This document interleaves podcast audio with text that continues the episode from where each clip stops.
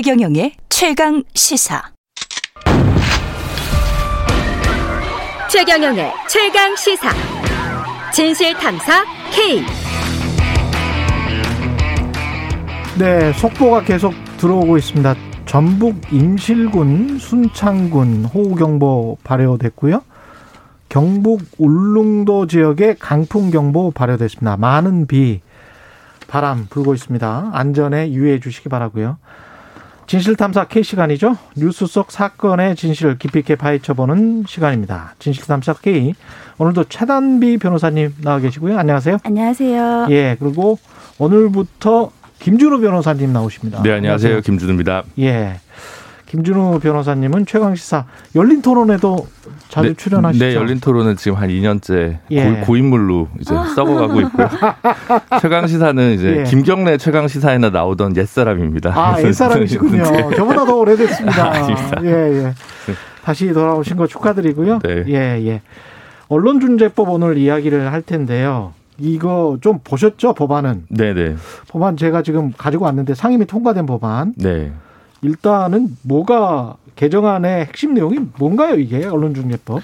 이제 징벌적 손해배상 개념을 언론중재법에 예. 이제 집어 넣은 게 가장 핵심적인 부분이라고 할수 예. 있고요. 특히 예. 이제 징벌적 손해배상은 현재 뭐 열 몇 가지 법에 우리 사 우리 법에 이미 좀 들어와 있습니다. 음. 그런데 이제 언론중재법에도 넣은 것이고요. 예. 최대 다섯 배까지 예. 어, 손해액의 다섯 배까지 인정을 하겠다는 것이고, 예. 그다음 이제 열람 차단 청구권이라고 해서 그 인터넷상의 기사들이 요즘 더 파워풀하기 때문에 거기에 음. 대해서 그 열, 접근할 수 없, 없도록 하는 청구권도 기존의 이제 반론 보도나 정정 보도 청구권보다 조금 더 강력한 안이 이제 언론중재법에 새로 들어온 거고요.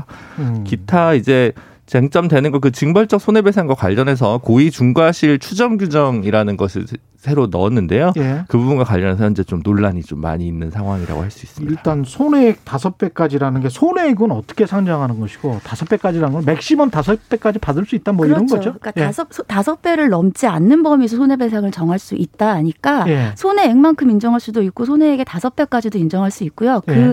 얼마 몇 배를 인정하는지는 이제 일반적으로 이제 법원에서 판단을 하겠죠. 이 피해가 얼마나 큰지에 대해서. 뭐 기업이다 장사다 이러면은 숫자가 명확하겠지만 내가 굉장히 정신적으로 손해를 입었다. 이거는 어떻게 산정하는 거예요? 그래서 예. 이 손해 지금 이 손해와 관련된 게 굉장히 불명확하다 이런 얘기가 나오고 있고 예. 지금 이 손해 산정과 관련돼서도 말씀하신 것처럼 어떤 피해를 입었다. 음. 내가 정신적인 피해를 입었기 때문에 그 정신적 피해에 대한 다섯 배를 청구하는 게 아니라 예. 산정 기준이 언론사의 매출액을 기준으로 한다 이렇게 되어 있어요. 아, 역으로 저쪽 언론사의 매출액. 언론사의 매출액. 근데 보도한. 이게 언론사의 매출액을 기준으로 한다는 보통 예를 들면 공정거래위원회에서 과징금을 이제 부과를 할 때 그 잘못된 그런 위법 사업 행위로 인해서 얻은 이익의 음. 몇 배를 과징금으로 하는 거거든요. 그러니까 큰 기업일수록 그래서 예. 이익을 더 이상은 추구하지 못하게 하겠다는 취지인데 예. 과연 이렇게 언론사의 매출액을 통해서 하는 게 타당한가 이런 얘기들도 있고요. 말씀하신 것처럼 음. 정신적인 손해와 관련된 것인데 이것을 다섯 배를 어떻게 산정할 것인가 이 부분도 굉장히 명확성이 떨어진다는 분난을 받고 있는 지점입니다. 음. 징벌적 손해배상 개념이 이제 왜 들어왔는지는 이제 연연부터 좀 따져볼 필요가 있는데 예. 우리 민법은 기본적으로 전보배상이라고 해서 예. 그러니까 내가 입은 피해만큼 이제 손해를 위자 받을 수 있는 거거든요. 예. 기본적으로 경제적 예. 손해 갈등을. 그러니까 그렇죠. 징벌적 손해배상이 지금 뭐 부정 경쟁 하도급법이나 이런 데 들어와 있는 이유가 아니면 누가 배임을 했다. 예를 들어 최경영 기자가 뭐 음. 방송국에서 돈을 받아야 되는데 예. 방송국에서 돈을 받고 개인 유튜브를 열어서 슈퍼챗으로 떼돈을 벌었다. 아. 그럼 방송국이 입은 손해는 뭐냐면 그냥 월급이에요. LH 월급. 같은 경우에 있었죠. 네. 그러니까 월급만큼 예. 토해내면 되는데 예. 자기가 얻은 이익에 대해서 토해내는 게 아니거든요. 음. 슈퍼챗이나 뭐 유튜브로 돈을 엄청 벌었어도 예. 그 돈을 다 토해내게 하, 고 있지는 않아요. 어. 현재 그 전보배상이란 개념이 예. 그러면 위법을 하더라도 내가 얻는 이익이 더 많다. 이런 문제가 되니까 음. 그 위법을 막기 위해서는 좀 다른 형태의 제재가 필요하다. 이게 아. 원래 이제 특히 우월적 지위를 이용한 경우 그렇죠. 이게 이제 뭐 하도급법이나 네. 뭐 이제 다양한 법들에서 이제 들어온 겁니다. 예. 기간제법이나. 예. 근데 그걸 이제 그 일반적인 징벌 손해배상도 이제 만들자 미국처럼 음. 그게 이제 뭐 박주민 의원이나 오기영 의원이 지금 발의한 상황이고요. 예.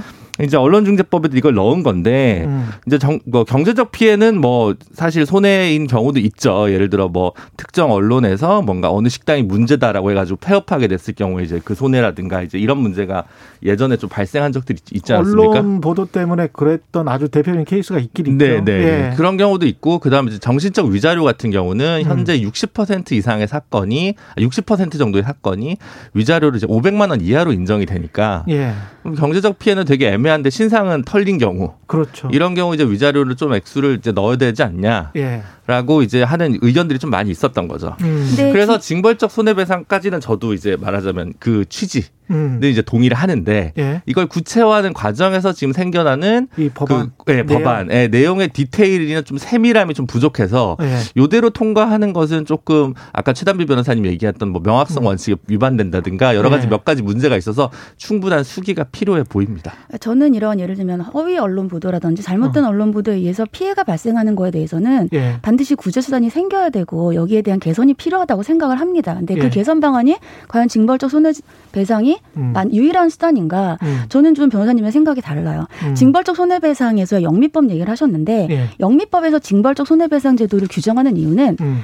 징벌적이란 의미에 나와 있어요. 예, 형사로 제재를 예. 하지 않기 때문에 형사법으로 처벌하지 않기 때문에 예. 손해배상으로서 처벌과 같은 의미의 그런 배상을 제공하겠다는 거예요. 그러네. 근데 우리나라는 영미법과는 예. 다른 대륙법계 국가라고 해서 예. 독일의 법을 이수하고 있습니다. 예. 우리는 명예훼손을 처벌을 하고 있죠. 음. 정정보도나 반론보도 처분권이 다 있어요. 예. 영미법은 우리만큼 강하게 처벌하지 않습니다. 음. 그렇기 때문에 처벌 대신 손해배상 제도를 갖고 온 거고요. 음. 그러면 제가 지금 이렇게 말씀드리는 게 징벌적 손해배상 제도를 그럼 안 들여오면은 그럼 언론이 그렇게 하도록 그냥 두는 거냐? 그게 아니에요. 음. 지금도 손해배상 청구를 할 수 있잖아요. 음. 근데 말씀하신 것처럼 정신적 손해배상 같은 경우는 금액이 너무 음. 낮아요.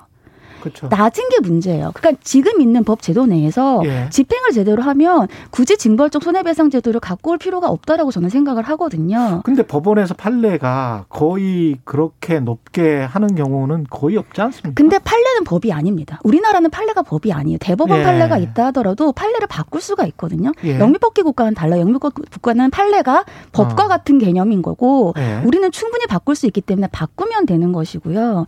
물론 지금 현재 개정안에서 대해서는 우리가 그러니까 사실적시에 의한 명예훼손을 더 이상 처벌하지 않기로 해서 음. 형량을 형평을 맞추겠다. 음. 근데 징벌적 손해배상을 하려면 음. 언론사에 고의과실이 있어야 됩니다. 음. 그런데 고의과실로 잘못된 사실관계를 적시라면 그게 음. 어떻게 사실적시한 명예훼손이 될 수 있겠어요?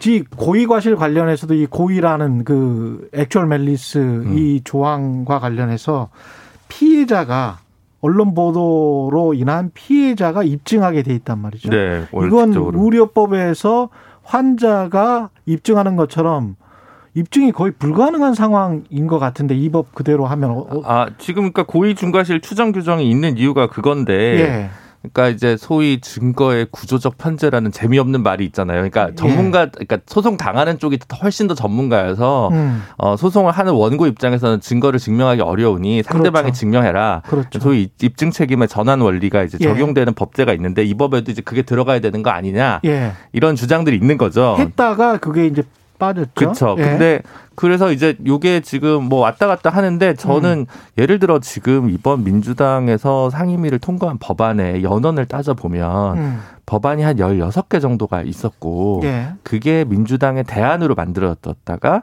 안건 조정위에서 또 수정되는 일련의 과정이 있었어요. 음. 그 처음에 뭐 원포인트로 이제 입법 발의된 법안들 보면 그냥 입증 책임 전환이나 뭐 고의 중과실 추정 규정은 전혀 안 들어와 있고 예. 그냥 징벌적 손해배상에서 이제 다섯 배까지 혹은 세 배까지 손해배상을 할 수 있다. 요것만 들어간 경우도 있거든요. 예. 사실 이랬으면 아마 크게 논란이 좀 적었을 겁니다. 음. 그러니까 지금 요 그 징벌적 손해배상 저는 이제 계속 말씀드리지만 들어오는 자체는 이미 음. 열몇 가지 법에 우리나라에 이미 들어와 있어요. 예. 그러니까 이제 그 자체가 문제라기보다는 이제 그거까지 가는 과정이나 디테일한 설계 요 음. 부분에서 조금 급하다.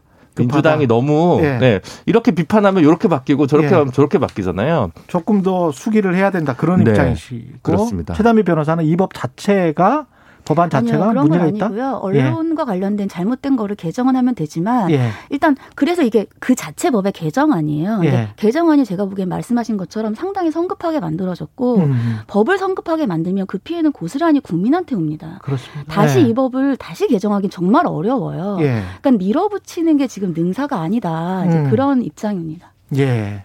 열람 차단 청구권은 어떤 문제가 있을까요?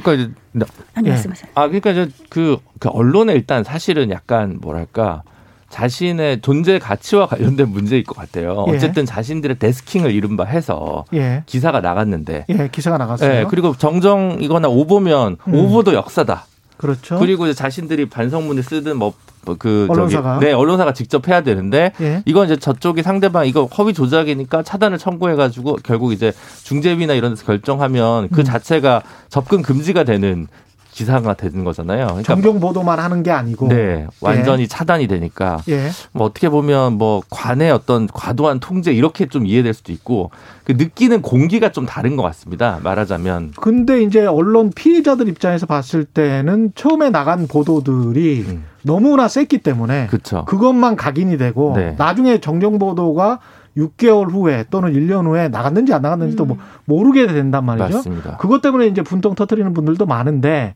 이게 좀 어떻게 해야 되죠? 이거는? 그러니까 이 열람 차단 청구권이 말씀하신 것처럼 음. 문제가 지적되는 게 뭐냐면 이게 처음에 언론사들이 취재 초기가 열람 차단 청구권의 문제이고 후속 취재와 관련된 게 앞서서 말씀드린 징벌적 손해배상 청구의 문제로 분류될 수 있어요. 예. 근데 최초에 이제 취재를 할 때 그때 당시는 이게 사실인지 음. 허위인지 모릅니다. 예. 그렇잖아요. 예. 예. 언론사에서 이 일을 뭐 의혹을 제기하고 음. 그러면 이제 수사기관 수사를 해야겠죠. 예. 근데 그 상황에서 당연히 이 보도에 다 대상은 허위라고 얘기를 하겠죠. 음. 그럼 허위라고 얘기를 했을 때 열람 차단이 돼버리면 예. 아예 기사가 안 보입니다. 아. 그러니까 말씀하신 것처럼 그럼 최초의 열람 차단 청구권을 행사라고 근데 굉장히 음. 지금은 기사 삭제를 할 수 있는 권한이 있어요. 예. 근데 기사 삭제 청구권이랑 거의 유사한 효과인데 음. 요건은 훨씬 완화돼 있어요. 아. 그러니까 쉽게 기사를 열람 차단을 할 수 있고 그럼 못 봅니다. 예. 그러면 그 뒤에 인용 보도라든지 후속 보도는 없는 거예요. 음. 그러니까 말씀하신 것처럼 그러면 좀 소위 고위자들이라든지 이런 사람들이 예. 자신의 의혹을 더 이상 확산되는 걸 막을 수 있는 문제가 있다. 음. 그래서 말씀하신 것처럼 지금 우리나라의 문제는 반론 보도나 정정 보도를 청구해서 인용이 돼도 사람들은 음. 몰라요. 예. 처음에 의혹만 알고. 그러니까 지금 있는 그러한 제도들을 음. 제대로 시행되게 만들어야 되는 거지. 이렇게 표현의 자유와 어떻게 보면은 이익이 충돌할 수 있는 것들을 요건을 완화시켜서 들어오는 지금 현재가 맞는가라는 지금 얘기들이 나오는 음. 겁니다. 참 언론인으로서는 좀 부끄러운 게 법안 내용에 기사의 본질적인 내용과 다르게 제목, 시각 자료를 조합하여 새로운 사실을 구성하는 등 기사 내용을 왜곡하는 경우 이게 이제 4번에 있더라고요. 네, 요게 제일 많아. 요게 좀 문제예요. 어, 근데 이걸 보는 순간에 네. 제가 너무 얼굴이 어. 뜨거워져 가지고 이거는 사실은 이제 한국 언론의 잘못된 관행이거든요. 그렇죠. 그래서 언론계가 스스로 자정해서 고쳐야 되는데 너무 이런 짓을 많이 하니까 이제 이게 법안으로까지 나왔는데 이건 이걸 법으로 그렇죠. 할수 있나? 이게 문제가 뭐냐면 예. 제목 낚시성이 있어가지고 그래요. 그거 말하는 내부 거예요, 기사를 보면 예. 뭐 내용이 그렇게 비판적이지 않은데 제목만 예. 보면 천인공노할 일이 있고 그렇죠. 그러면 이제 저도 뭔가 언론과 관련된 일을 할 때 byline 달린 기자분한테 전화를 합니다. 예. 그럼 기자분이 웃어요. 예. 이 제목 자기가 다는 거 아닌 거 그렇지. 알지 않냐? 데스크가 달거든요. 데스크가 달거나 이제 예. 그 인터넷용 그쪽에서 편집을 하시거나 이런 일들이 비일비재하니까 음. 이걸 언중 그 언중이로 끌, 끌고 가도 아 이거 한 줄이잖아요. 그렇죠. 내용 보면 크게 뭐 사실 아닌데 그렇죠. 약간의 정정 뭐 이렇게 해서 끝나니까 근데 심리적 타격이나 브랜드 가치 이런 건 엄청난 거죠 제목으로는.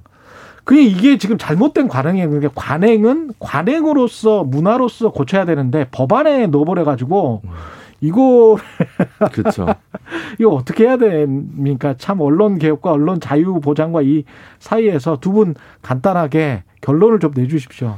어쨌든 그 일단은 다 두 분 다는 반대시는 거는 같고. 네, 네. 저는 이제 그 일부만 통과시키고 나머지 지금 열람 차단 청구권이랑 고의 음. 중과실 문제 관련돼 있는 부분은 예. 지금 이대로 통과되기엔 좀 곤란하다. 예. 나머지 법 체계상이랑 좀 안 맞는 부분도 있고 예. 그래서 지금 어 위법 처음에 언론 노조나 이제 현업 단체에서 엄청나게 반발한 이유는 음. 위법한 취재를 했을 경우에 다이 문제가 되는 것으로 했다가 반발이 이제 빗발치니까 이러면 최순실 보도 어떻게 했냐 이런 얘기 나오니까 이제 확 줄인 거잖아요. 그렇죠. 그 3개월 사이에 엄청 법안 내용이 계속 바뀌었단 말이에요. 그러니까 음. 아직은 좀 더 연근 시간이 필요하다는 거고요. 한 호흡 고르고 가는 음. 어 민주당 이거 그대로 한다고 해서 정무적으로 크게 유리한 것도 아니거든요. 정무적으로 봤어도 음. 지금 한 템포 쉬거나 부분 음. 통과하는 게 적절한 보입니다. 예, 최단비 변호사님. 네, 저는 예. 이 법의 개정안의 취지는 동의를 합니다. 음. 근데 현재 법은 굉장히 엉성하고 위헌의 소지가 있는 것도 맞고요. 음. 그리고 가장 중요한 거는 지금 언론사를 위주로만 했는데 지금은 훨씬 더 1인 미디어의 영향력이 크기 때문에 그렇죠. 1인 미디어의 형평성도 고려해야 된다. 예. 이런 생각입니다. 두 분 말씀 감사하고요. 진실탐사 K 최단비 김준우 변호사와 함께했습니다. 고맙습니다. 감사합니다. 감사합니다. KBS 일라디오 청년의 최강시사 듣고 계신 지금 시간은 8시 45분입니다.